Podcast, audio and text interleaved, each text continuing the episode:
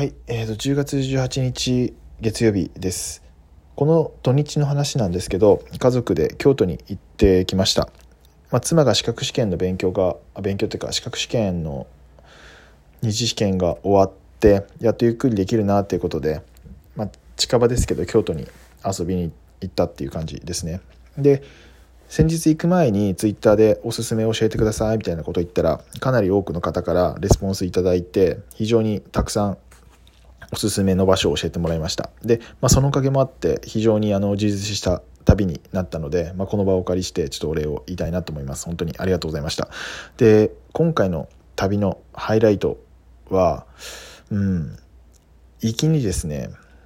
荷物をそのまま電車に置いてっちゃったんですよね。僕らは京都で降りたんですけど荷物くんはなんと東京まで行ってしまってまだ手元に届いてないっていうのが本当に